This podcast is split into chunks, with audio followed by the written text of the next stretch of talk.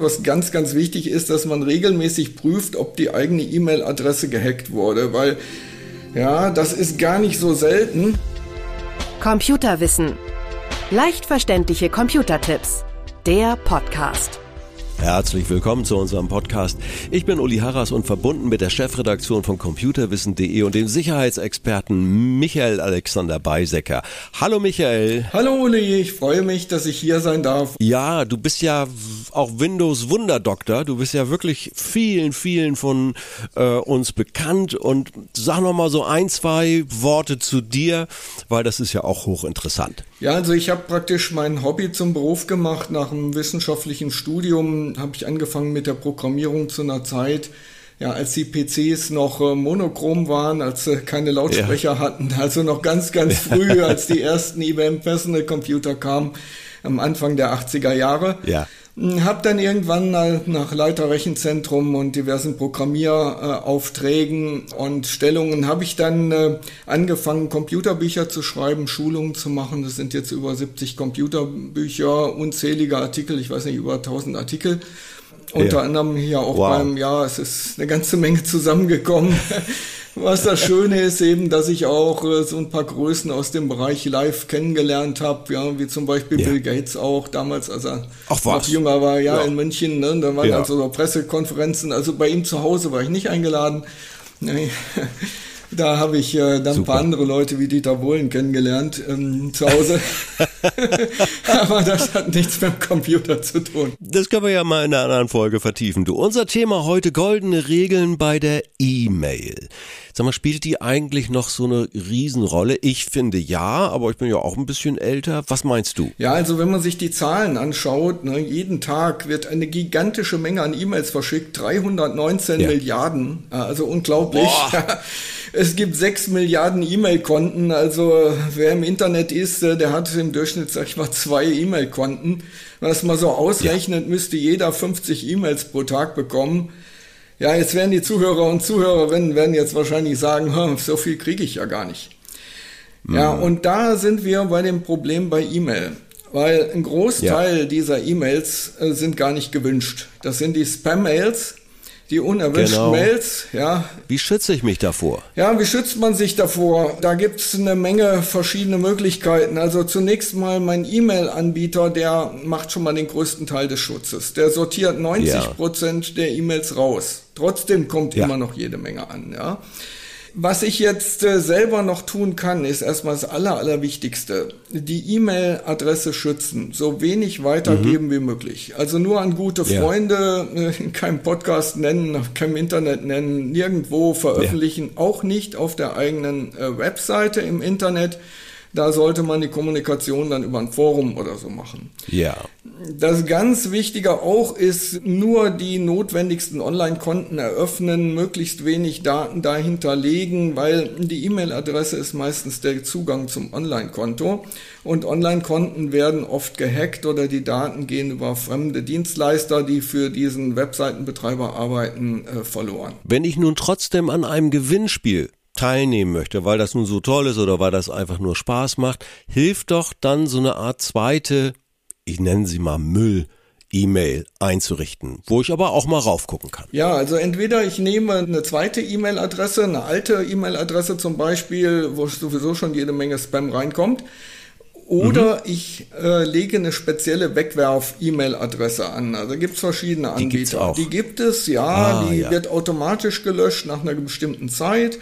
Oder äh, ich kann das vorgeben, kann die so lange nutzen, wie ich will. Die sind teilweise auch verschlüsselt. Also man braucht da eigentlich nur im Internet nachzusuchen, dann findet man etliche Anbieter. Sollte sich aber sehr genau angucken, wie da die Bedingungen sind, weil ein Haken hat das ein Großteil dieser Anbieter legen die ganze Korrespondenz äh, frei. Also wenn ich mich jetzt irgendwo äh, beim Gewinnspiel anmelde und meine ganzen Daten mhm. angebe, ja, möglicherweise einfach per E-Mail ohne Formular, äh, dann ist da die Antwortmail möglicherweise mit all meinen Daten auch wieder in diesem E-Mail-Konto. Ups. Ja, es gibt da ein paar Dinge, die mich, man beachten mich, sollte.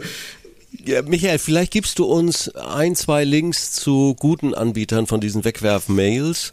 Die können wir dann in die sogenannten Show Notes von diesem Podcast einfügen. Das ist dann ein bisschen einfacher. Ja, das mache ich, ich gerne. Also was ich auch noch ja. sagen wollte, was ganz, ganz wichtig ist, dass man regelmäßig prüft, ob die eigene E-Mail-Adresse gehackt wurde, weil ah. ja, das ist gar nicht so selten. Also durchschnittlich sind von jedem E-Mail-Nutzer zwei E-Mail-Konten schon gehackt über die Jahre und Jahrzehnte, Boah. ja. Wie geht denn das? Ähm, das gibt's verschiedene Möglichkeiten. Also es gibt äh, einfach so ein Screen Scrapping, also da werden E-Mail-Adressen äh, bei schlecht gesicherten Webseiten einfach abgelesen, dann äh, werden die mhm. Server gehackt, dann werden die Konten gehackt. Es gibt eine Menge Leute, die ein Passwort haben wie 1234 oder sicherer 12345. Sehr originell. 1, 2, 3, 6, 7, ja, Password ist auch sehr beliebt, ja.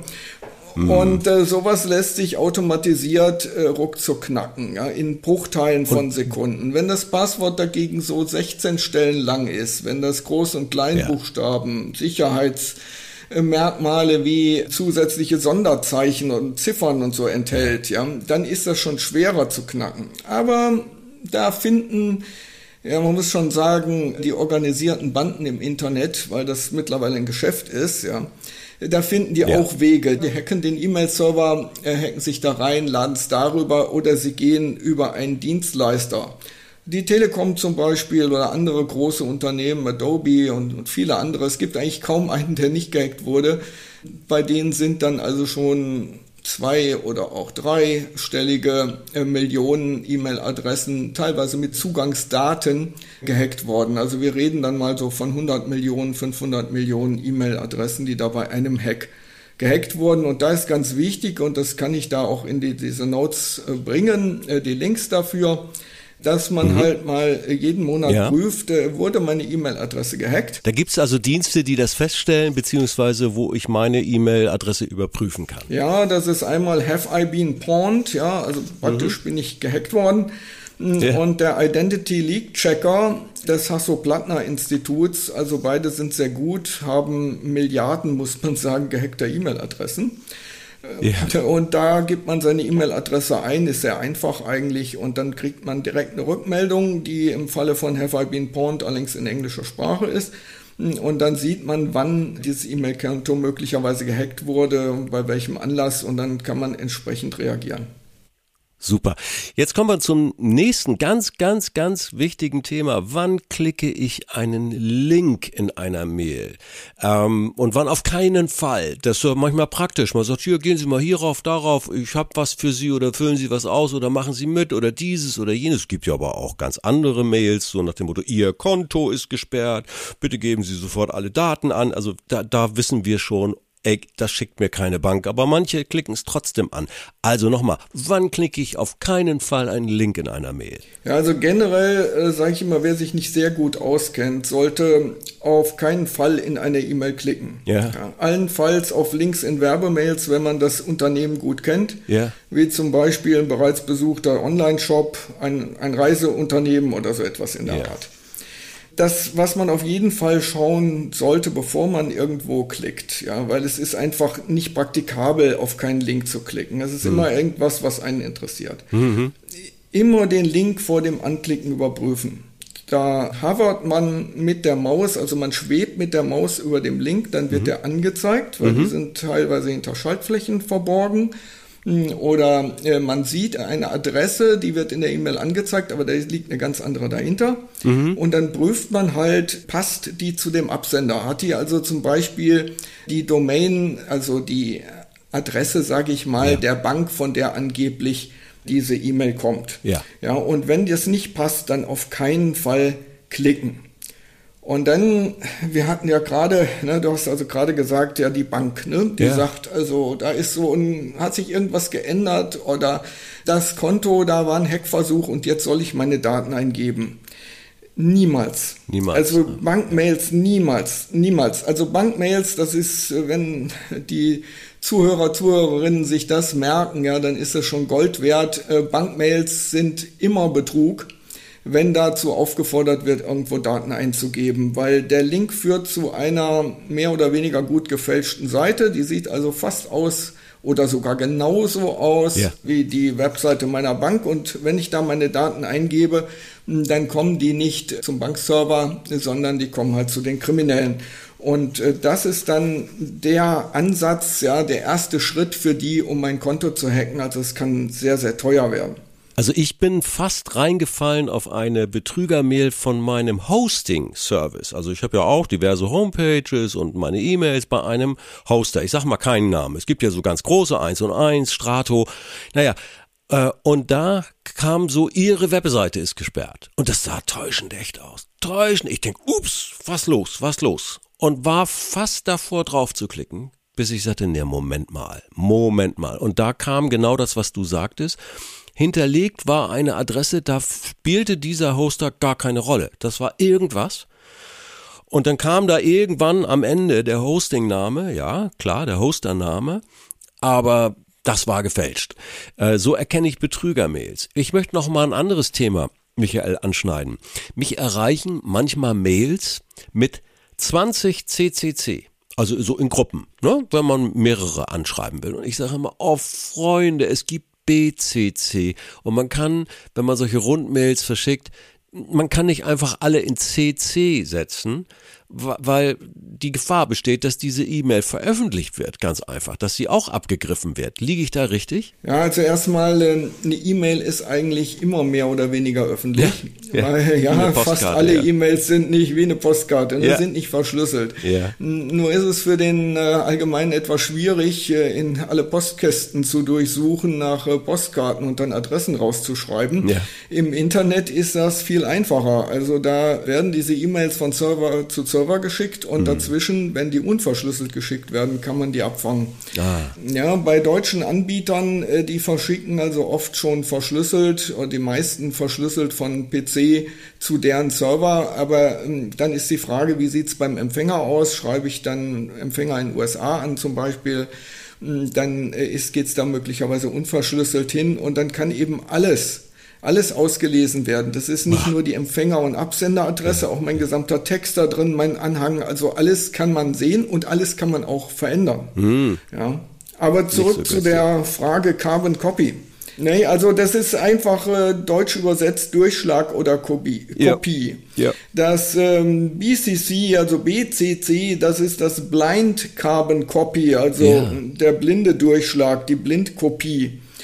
Und äh, wofür setze ich das jetzt richtig ein? Also wenn ich jetzt zum Beispiel als Vereinsvorsitzender Genau. alle Mitglieder einladen möchte, ne, ich habe da Beispiel. 50 Mitglieder, Ja. ne, gut, ja, die, die will ich einladen, weil wir haben mal wieder ein, ein, ein Treffen vor Ort. Dann kann ich die da alle aufführen, ja, die ganzen 50 und da die sich wahrscheinlich selber kennen und ihre E-Mail-Adressen auch austauschen und so, ist das dann datenschutztechnisch so nicht das große Problem. Ja.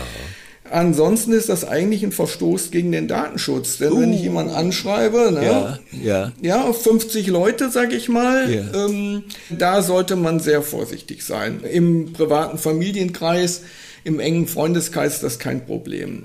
In das äh, BCC nehme ich dann rein, normalerweise im Firmeneinsatz Einsatz eigentlich. Ja. Ähm, ich schreibe eine Mail an Kunden, ne, das ist eine ganz heikle Sache und Ja. mein Chef soll auch informiert sein. Der Kunde soll sich aber nicht direkt ähm, beim Chef beschweren können, der Ja. bleibt so im Hintergrund. Ja, Nicht? ja. Der Vorgesetzte, der Chef, äh, der kommt dann in das BCC, in das BCC rein, in die Blindkopie, der ist informiert, aber der Empfänger weiß seine E-Mail-Adresse nicht und kann sich nicht direkt an ihn wenden. Ich mache es auch manchmal so, dass ich als sichtbare Adresse nur meine reinschreibe. Also es praktisch an mich sende. Ich bin ja auch Absender, das ist okay, die kann man dann sehen.